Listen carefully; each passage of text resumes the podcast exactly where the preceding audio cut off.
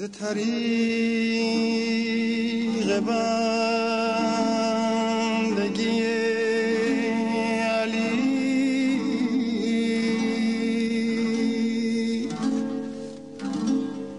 ز طریق بندگی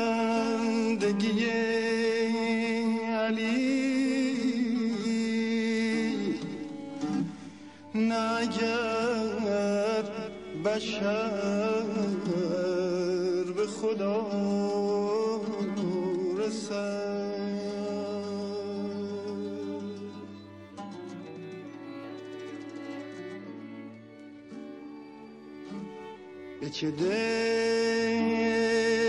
نهد به که رو کند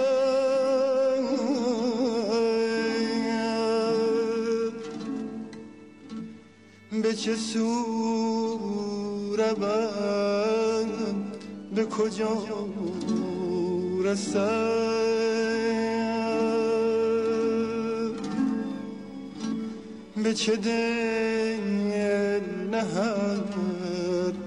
به که رو کند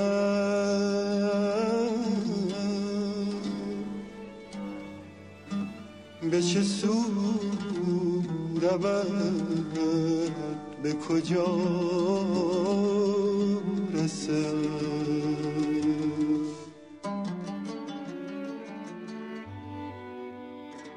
اینک فصل ششم پادکستهان خاک پی هیدر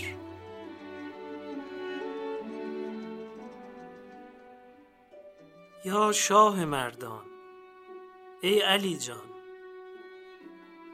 به پیشگاه شما آمده ایم در ماه رجب به آستان بوسی. چون تو بابی آن مدینه علم را چون شعاعی آفتاب حلم را. باز باش ای باب بر جویای باب تا رسد از تو قشور اندر لباب. باز باش ای باب رحمت تا ابد. بارگاه ما له کفوا احد.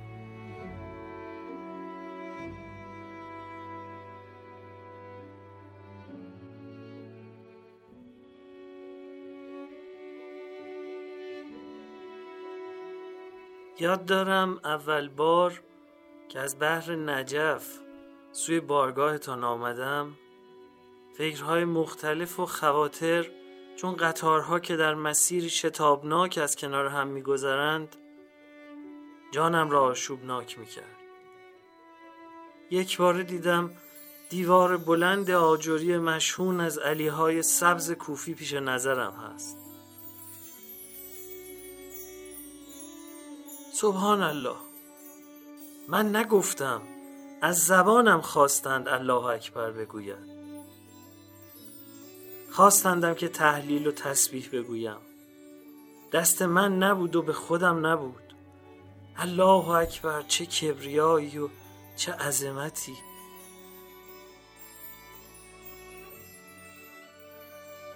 گمانم بود به خانه پدری می آیم اما می بینم انگار به بارگاه قدس زلجلال نادانسته پای گذاشتم.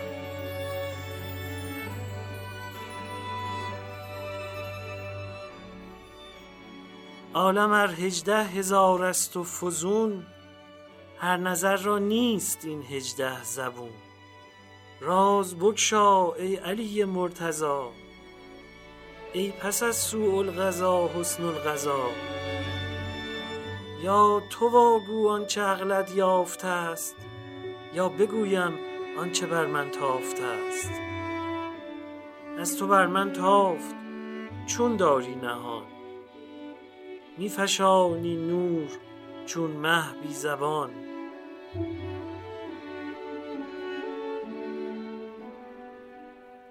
ماه رجب ماه شماست ای باب علم. ای حافظ و عالم اسرار آیات و صاحب معجزات؟ چگونه تو را توصیف کنیم ای پهلوان عالم جان؟ یا یعصوب الدین یا همین الله.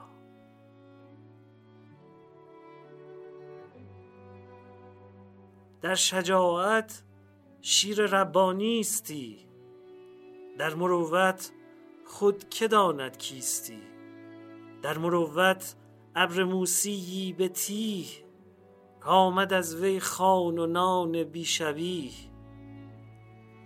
ابرها گندم دهد کان را به جهد پخته و شیرین کند مردم چو شهد. ابر موسی پر رحمت برگشاد پخته و شیرین بی زحمت بداد. از برای پخت خاران کرم رحمتش افراخت در عالم علم. تا چهل سال آن وظیفه وان عطا کم نشد یک روز زان اهل رجا.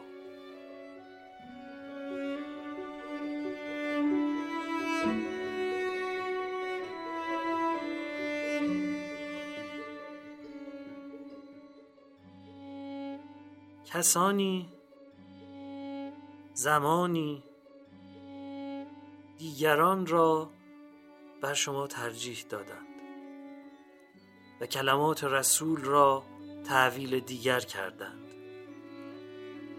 و شد آنچه نباید می‌شد.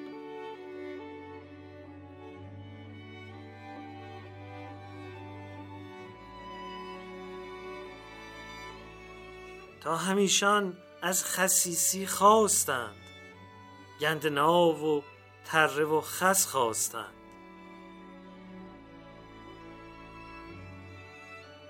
ما اگر خدا یارمان باشد اما می‌خواهیم از امت احمد باشیم. به دعای شما یا پدر جان. امت احمد که هستید از کرام تا قیامت هست باقیان تمام.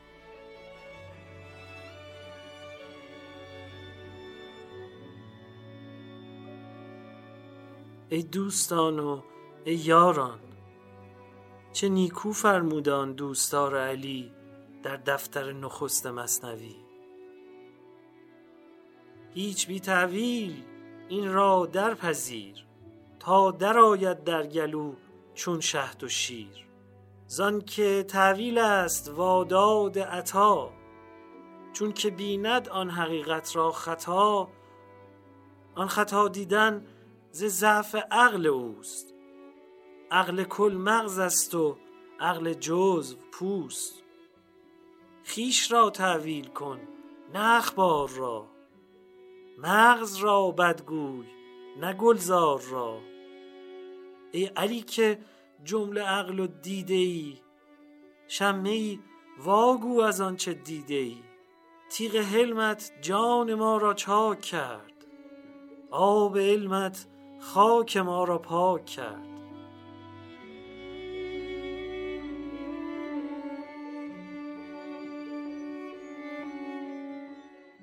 مولای ما بارها اندیشیده این که چگونه شما را توصیف کنیم. آخر حسن تو ز تحسین تو بسته است زبان را.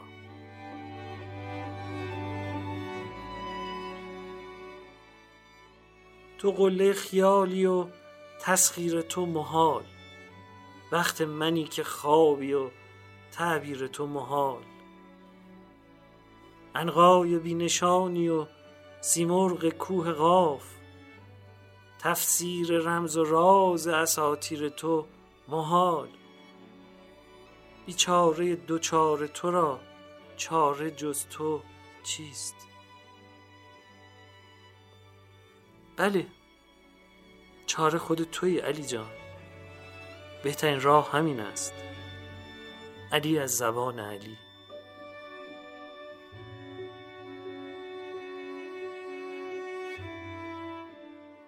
این فصل هر روز از زبان خودتان برای یاران و همراهان شما را نقل گفته ایم. ای عاشق دیرینه 26 تا 28 رجب از تابناکترین واقعه عالم مبعث سید الکونین و فخر عالمین حضرت رسالت گفته ایم که بارها فرموده ای آن شب که احمد برگذشت از چهار و پنج و هفت و هشت بر هشتمینش من بودم. من عاشق دیرینم.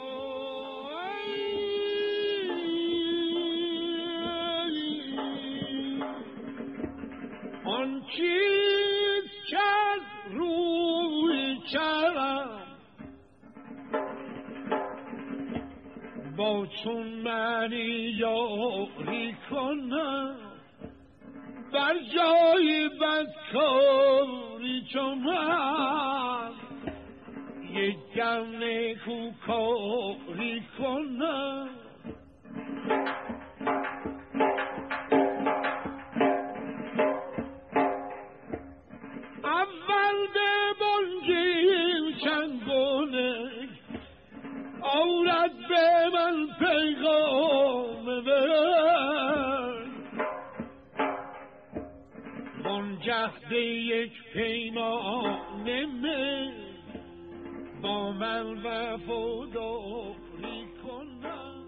پس از جنگ احد مشرکان بر این باور بودند که توانستهاند کمر اسلام را بشکنند اما ناباورانه دیدند که رسول خدا و یارانش مصممتر از قبل در حال پیشروی و گسترشند این بار قریش به همراه تمامی قبایل عرب گرد هم آمدند و عهد و پیمانی بسیار مستحکم بستند و متعهد شدند که نبرد با مسلمانان را به طور جدی ادامه دهند و تا زمانی که رسول خدا و همه افراد مسلمان خاندان عبدالمطلب را به قتل نرساندند آرام نگیرند و صحنه را خالی نکنند. پس از این عهد و پیمان ساز و برگ کاملی برای جنگ فراهم آوردند و با شور و شعف سوی مدینه آمدند و نزدیکی شهر مستقر شدند و تردید نداشتند پیروزی قطعی با آنان است. قبل از رسیدن آنان به مدینه جبرئیل گرد همایی رؤسای قبایل عرب را به رسول خدا اطلاع داده بود. آن حضرت برای مقابله با آنان خندقی اطراف شهر کندند تا خود و مهاجران و انصار بتوانند پشت خندق سنگر بگیرند. الخصال علی اکبر غفاری. هنگامی که سپاه قریش به نزدیکی مدینه رسیدند با خندق روبرو شدند و ناگزیر اطراف آن تجمع کردند. آنها ما را در محاصره گرفتند و خود را نیرومند و ما را ضعیف می‌دیدند. از این رو سر و صداها به راه انداختند و ما را تهدید کردند. رسول خدا آنان را به دین خدا فراخواندند و نسبت خیشاوندی و مودت خود را به آنان یادآور شدند و بدان سوگند دادند اما آنان نه تنها حق را نپذیرفتند بلکه بر سرکشی خود افزودند. آن روز بزرگترین پهلوان قریش بلکه برترین جنگجوی عرب امر ابن عبدود به میدان آمده بود و همچون شطور محض صدا در گلو میپیچاند و میغرید و مبارز میطلبید. پیوسته اشعار حماسی می‌خواند. گاهی با نیزش بازی می‌کرد و گاهی شمشیرش را میچرخاند. اما کسی از مسلمانان به مقابله با او بر نخواست. زیرا کسی امید پیروزی بر او نداشت تا بر سر غیرت بیاید و از روی بصیرت مقابل او اظهار وجود کند الاختصاص شیخ مفید.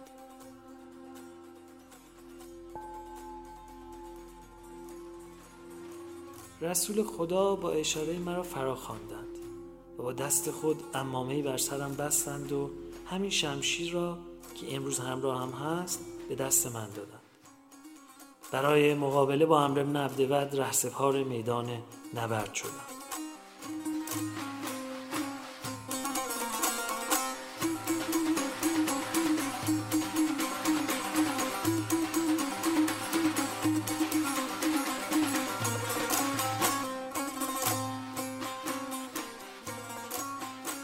موقعیت سنی و جسمی من در برابر او چنان بود که زنان مدینه از نگرانی برای من میگریستند و از کشته شدن من به دست وی بیمناک بودند خداوند او را به دست من هلاک کرد هرچند عرب برای او هماوردی تصور نمی کرد و پهلوانی در ردیف وی نمی شناخت.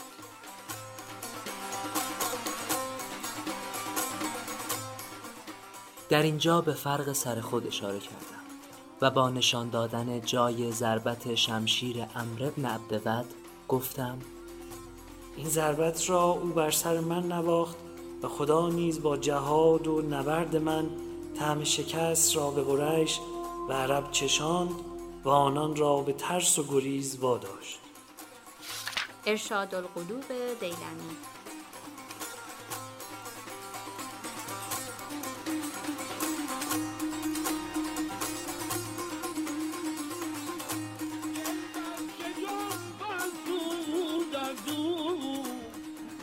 کار دلم نسود از او نامید نتوان بود از او باشد که دلداری کند علی علی علی جان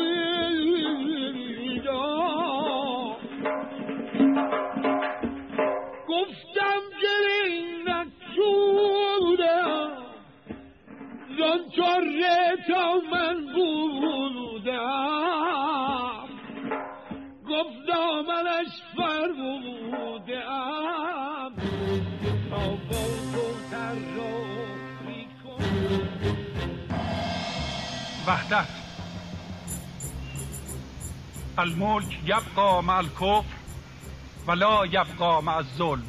حدیثی از حضرت محمد. والا پیامدار.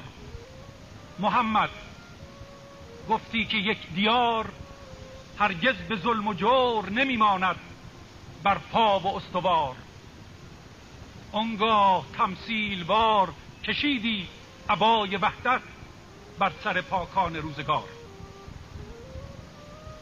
در تنگ پرتبرک آن نازنین عبا دیرینه ای محمد جا هست بیش و کم آزاده را که تیغ کشیده است بر ستم.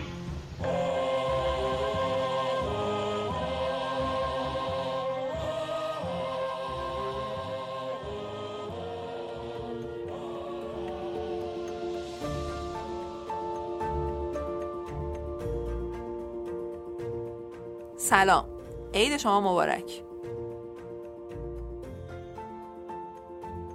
امروز می‌خوایم کتاب Cambridge Companion to Muhammad مقدمه کمبریج بر محمد ویراسته جاناتان ای بروکاپ رو براتون معرفی کنیم.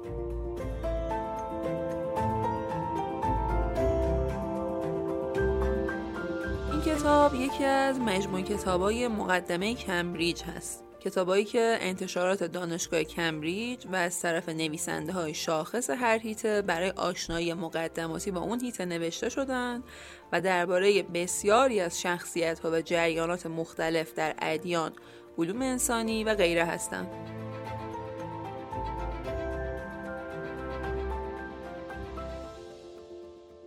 از حضرت عیسی و حضرت محمد تا نیچه و مارکس مطالعه اون مجلداتی از این کتابا که به معرفی فیلسوفا و متفکرهای غربی اختصاص دارن طبیعتا برای ما جذابه.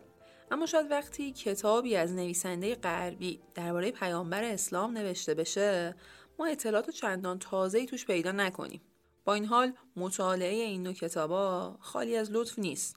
چه اینکه همیشه دیدن ماجرا از چشم دیگری خیلی دید وسیع تری به ما میده. علاوه بر اینکه نویسنده غربی که درباره شخصیت های اسلامی نوشته در بسیاری از موارد به وجوهی از اونها پرداخته که قبلا کمتر بهش پرداخته شده. ویراستار این کتاب آقای دکتر جاناتان ایبروکاپ استادیار تاریخ و مطالعات دینی دانشگاه پنسیلوانیا هستند. کسی که به عنوان متخصص متون صدر اسلام شناخته میشن و آثار متعددی در فقه و اخلاق اسلامی و البته مطالعات تطبیقی ادیان دارن. این کتاب در سه بخش کلی تنظیم شده. محمد در زمانش، محمد در تاریخ و محمد در یادها. در بخش اول عمدتا به شرح و توضیح زمانه‌ای که پیامبر در اون مبعوث شدن پرداخته شده. و تو بخش دوم یعنی محمد در تاریخ می‌تونیم مقاله هایی به قلم نویسنده های مختلف درباره زندگی پیامبر و خصوصا شخصیت اجتماعی ایشون به عنوان یک حاکم و مقنن رو بخونیم.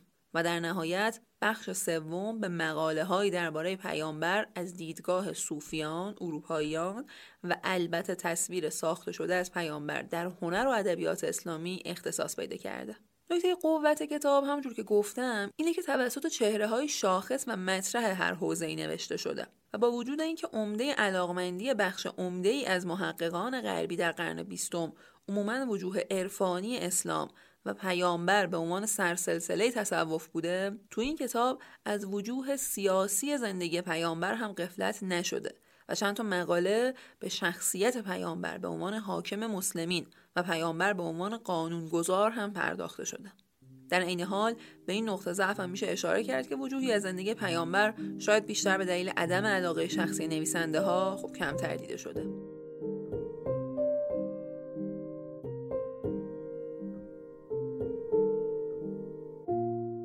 برای رعایت اختصار من فقط یک فصل از کتاب رو براتون گزارش می‌کنم. فصلی با عنوان روایت های غربی از زندگی محمد نوشته جان ویتولان پژوهشگر تاریخ ادیان عربی لاتینی در قرون وسطا.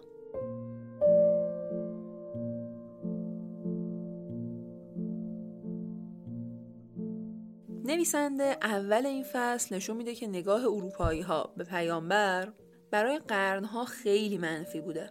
نگاهی همچون پیامبری دروغین که با معجزه های دروغین در پی دور کردن اعراب از مسیحیت بود و چنین تصویری به عنوان پشتیبان عقیدتی جنگای صلیبی در اومده بود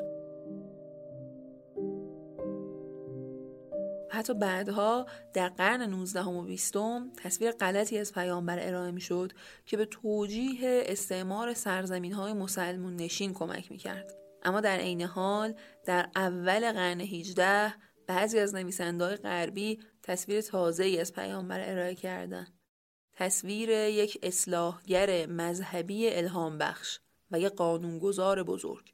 این نویسنده ها که اغلب دلشون با جنبش روشنگری یا پروتستانتیسم بوده و در تقابل با کلیسای کاتولیک بودن نارواداری مسیحی رو در تقابل با رواداری و تحمل دیدگاه های مخالف از سمت پیامبر و مسلمونا میذاشتن. تا اینجا تصور غربی از پیامبر یا تصوری منفیه یا تصوری از یه رهبر سیاسی و اصلاحگر دینی خیلی روشن. اما اونطور که نویسنده اشاره می‌کنه فقط در قرن بیستم بود که اهمیت پیامبر برای تاریخ معنویت به غربی ها اثبات شد. تا جایی که بعضی از کلیساهای آمریکایی پیشنهاد کردن باید ایشون رو به عنوان یک پیامبر به رسمیت بشناسیم. در ادامه نویسنده به شرح مفصل تصور غربی ها از پیامبر در طول تاریخ پرداخته و نشون داده که تا سالیان درازی در قرون وسطا خیلی از اروپایی‌ها فکر می‌کردن محمد نام بوتی از بوتهای اعرابه. و به طور کلی در قرون اولیه ظهور اسلام تصویر اروپایی از پیامبر در حاله از ابهام و در عین حال با نوعی نگاه منفی بوده. اما یکم بعد در قرن دوازده و سیزده نویسنده های اروپایی احتمالا بنا به شرایط سیاسی روز و جنگ های صلیبی شروع کردن به نوشتن کتاب های زیادی علیه اسلام و به صورت خاص علیه پیامبر. نویسنده در همین رابطه به رساله خیلی معروفی در قرون وسطا به نام رسالات الکندی اشاره می‌کنه. یک کتابی که متشکل از نامنگاری های فرضی یک مسلمون به دوست مسیحیش که داره تلاش می‌کنه برای مسلمون کردن اون. و در پایان ردیه مفصلی علیه اسلام که نویسنده ناشناس این رساله اون رو از زبان کندی نخستین فیلسوف مسلمون بیان کرده. و اونطور که نویسنده نشون میده این کتاب تاثیر خیلی زیادی بر ذهنیت منفی مسیحیان اروپایی از مسلمون ها و اسلام داشته.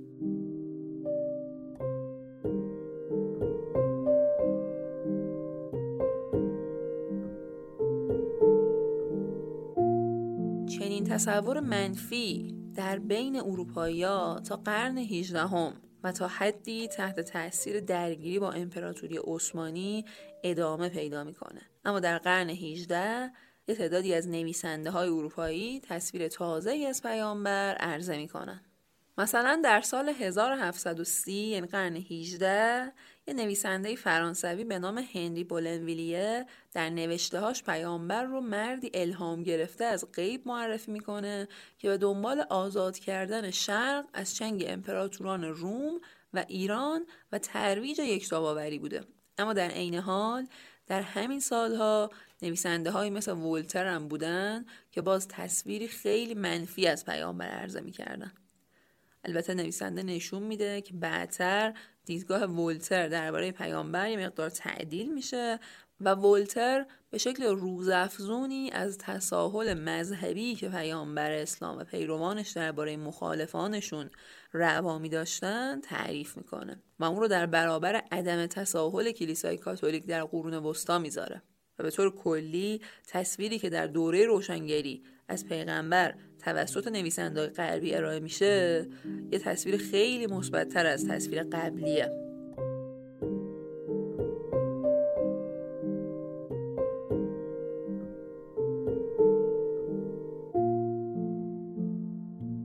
مثلا ژان ژاک روسو فیلسوف فرانسوی در کتاب خیلی معروفش به اسم قرارداد اجتماعی رسول اکرم رو شخص خیلی باهوشی توصیف می‌کنه که بسیار هوشمندانه تونسته قدرت دینی و سیاسی رو با هم یکی کنه. در حالی که در نگاه روسو این دیدگاه رایج مسیحی که سهم قیصر را به قیصر بدهید و سهم خدا را به خدا یعنی تمایز و شکافی که مسیحیت بین دین و دنیا یا دین و سیاست میندازه به حال جامعه مزره من براتون از متن کتاب قرارداد اجتماعی یعنی مهمترین کتاب روسو و حتی میشه گفت یکی از مهمترین کتابهای دوره روشنگری می‌خونم.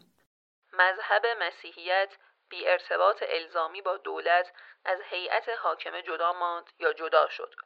با این حال محمد از حکومت برداشت بسیار درستی داشت و نظام سیاسی خود را کاملا با نظام مذهبی یکی کرد و تا زمانی که ساختار حکومت او در دوران فرمانروایی خلیفه ها برقرار بود حکومت منسجم بود و خوب اداره می شد. با این حال تصور غربی از پیامبر هرچند مثبتتر شده اما هنوز عمدتا به ایشون به چشم یک سیاستمدار نگاه میشه تا یک پیامبر یا یک مرد معنوی بزرگ.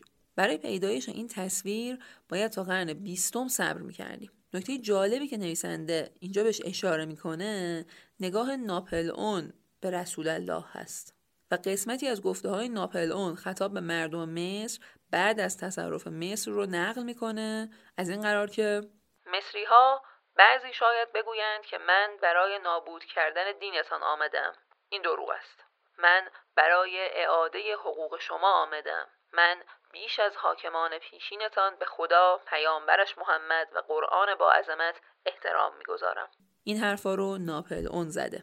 و یا یه نمونه دیگه لسینگ ادیب و نویسنده آلمانی و یکی از شهرهای خیلی مهم عصر روشنگریه. لسینگ که در طرح کلی متفکران روشنگری قرار داشت و با کلیسا در تعارض شدید بود تلاش می‌کنه نشون بده که تعلیمات پیامبر و دینی که آورد یه دین اقلانی بوده و به هر حال دوره دوره روشنگریه و اقلانیت خیلی مسئله مهمیه. همون اندازه که تساهل و تسامح. و با ذکر نمونه های تاریخی این باور خودش رو بیان می‌کنه که اسلام همیشه دین تساهل و رواداری بوده. تفصیل دیدگاه های لسینگ رو می‌تونید در کتابی به اسم اقلانیت و تساهل در اسلام از دیدگاه لسینگ مطالعه کنید. همچون که قبلا گفتم از اوایل دوره روشنگری تا قرن بیستم خیلی از نویسندههای غربی از پیامبر با احترام یاد می‌کردن. اما به عنوان یه سیاستمدار بزرگ و در قرن بیستمه که شاهدیم با کارهای افرادی مثل لوی ماسینیون، مونتگومری وات و بقیه وجهه روحانی حضرت محمد و حیات ایشون به عنوان پیامبر مورد توجه قرار می‌گیره. و حتی الهیدانهای کاتولیک معروفی مثل هانس کونگ شن پیامبری حضرت محمد رو تایید می‌کنن. در واقع محمد در جهان عرب و بسیاری دیگر یک پیامبر اصلاحگر مذهبی مقنن و رهبر بود. اساسا محمد برای پیروانش چیزی بیش از یک پیامبر است. او نمونه است از آنچه زندگی یک مسلمان باید باشد. اگر کلیسای کاتولیک بر اساس شورای دوم واتیکان رستگاری را برای غیر مسیحیان از جمله مسلمانان ممکن می‌داند باید شعن پیامبری محمد را نیز به رسمیت بشناسد.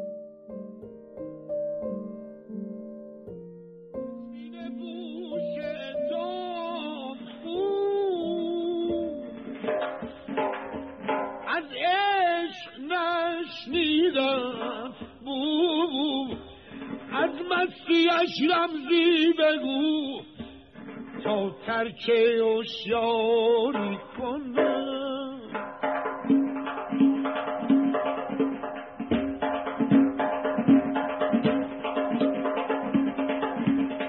چون من گدایم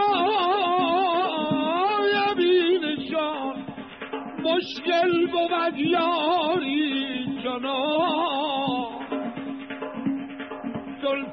کجا ای شنهام بارند بازو می‌کنم.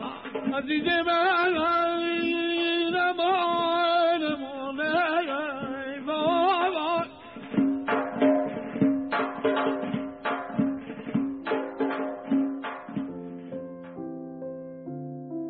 سلام سلام سلام. به روی ماه تک تکتون بچه ها ایشالله حالتون خیلی خوب باشه. لباتون خندون باشه. دلاتون شاد باشه.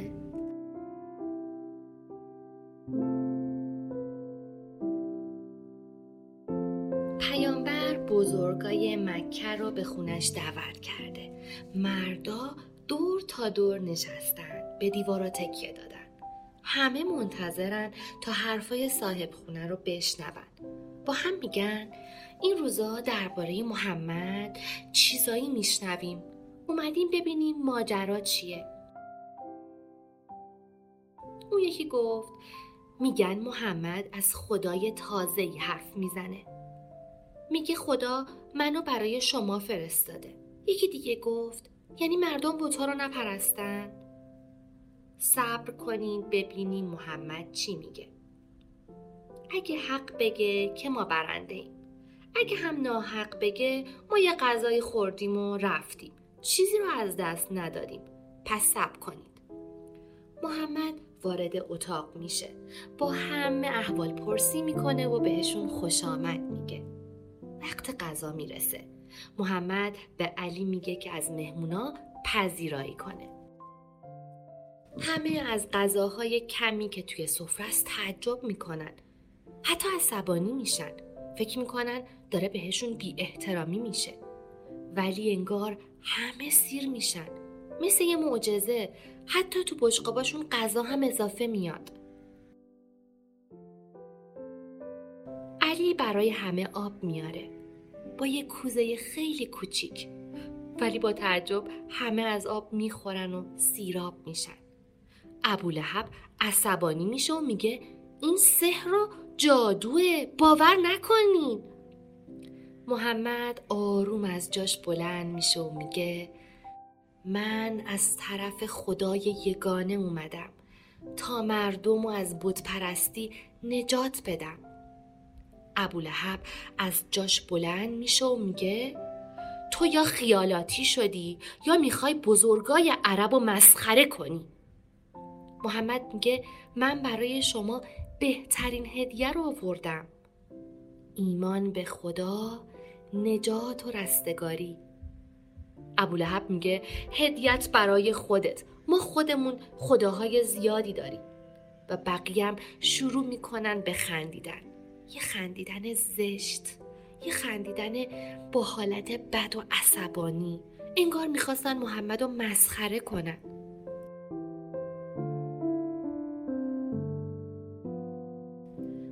محمد یه بار دیگه دعوتش رو بلند میگه. در بین شما کسی هست که منو دین خدا رو کمک کنه؟ علی که یه گوشه وایستاده جلو میاد. کنار محمد میره و میگه ای پیامبر خدا من با هر کسی که با تو بجنگه میجنگم و با هر کسی که با تو دوستی کنه دوستی می‌کنم.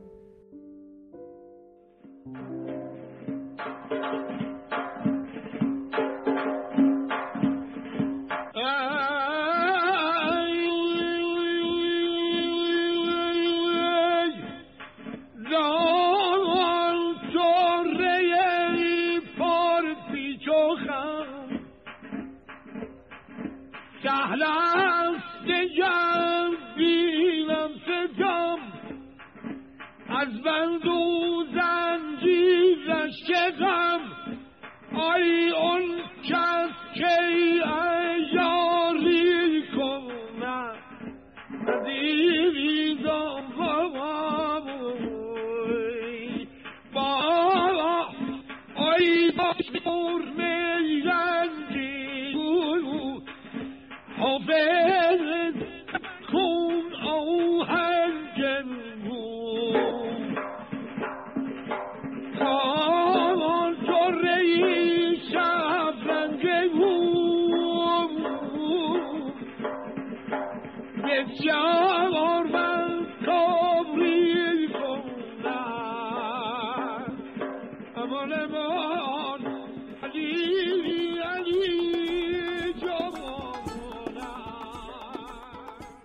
فصل ششم پادکستهان 20 شب در ماه رجب به گوش شما خواهد رسید.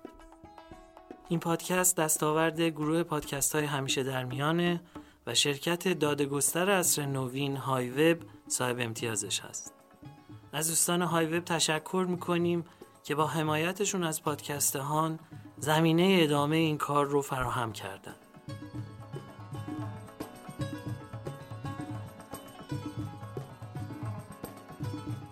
ساز آواز دشتی از جان و دل برخواسته ای که ابتدای برنامه در نعت مولا شنیدید از مرحوم استاد عبدالوهاب شهیدی بود.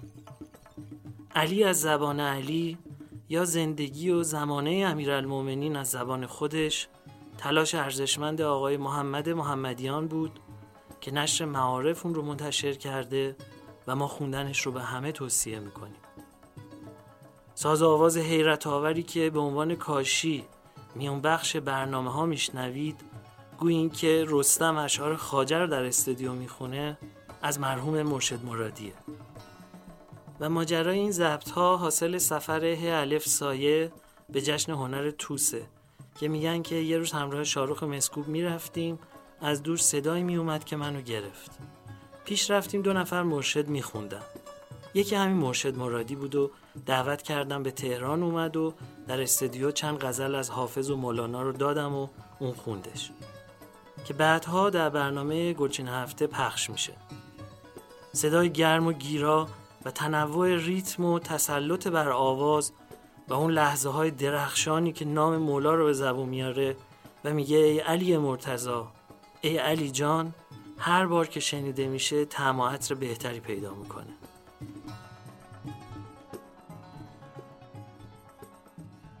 گزارش کتاب رو رو با صدای خانم زهرا شمیرانی شنیدید. قصه برای کودکان نوشته سرکار خانم فریبا کلهور بود که خانم شایسته شیخ عطار اون رو نقل گفتند. نام این فصل هم برگرفته از ابیات درخشان حکیم ابوالقاسم فردوسی در ابتدای شاهنامه است. که اون ابیات رو در پایان برنامه با صدای جناب آقای محمد کاظم کاظمی شاعر و نویسنده افغانستانی خواهید شنید. فکر کردم لحجه هراتی ایشون ممکنه بهتر بتونه حال و هوای خراسانی شاهنامه حکیم توس رو بازتاب بده.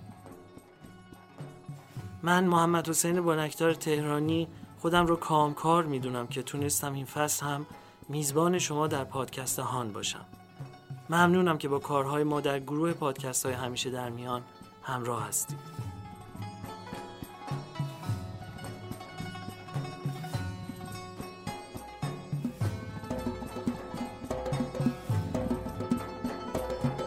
نگه کن سرانجام خود را ببین. نگه کن سرانجام خود را ببین که کاری نیابی برو برگزین. برنج اندر آری تنت را رواست که خود رنج بردن به دانش سزاست. تو را دانش دین رهاند درست. در رستگاری بباید جست.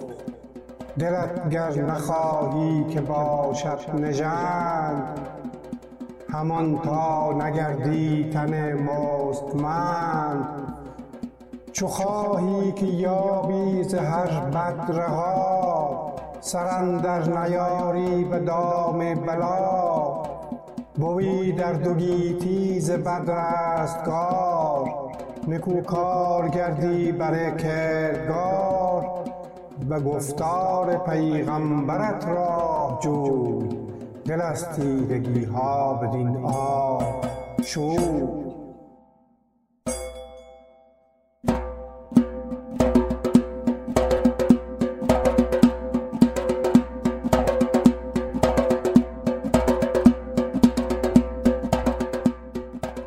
گفتان خداوند تنزیل و وحی خداوند امر و خداوند نهی. که من شارستانم علیم در است. درست این سخن گفت پیغمبر است.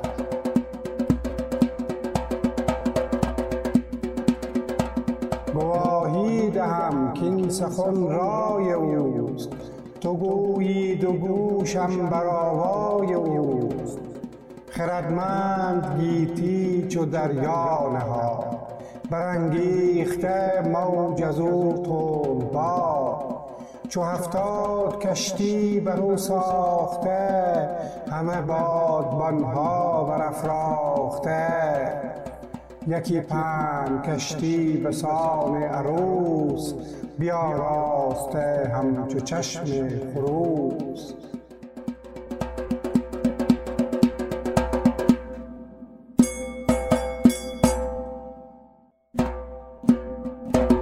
محمد بدوی اندرون با علی همان اهل بیت نبی و وسی اگر چشم داری به دیگر سرای به نزد نبی و وسیگی جا. گرت زین بد آید گناه من است چنین است و این دین و راه من است. بر این زادم و هم بر این بگذرم چنان دان که خاک پی حیدرم.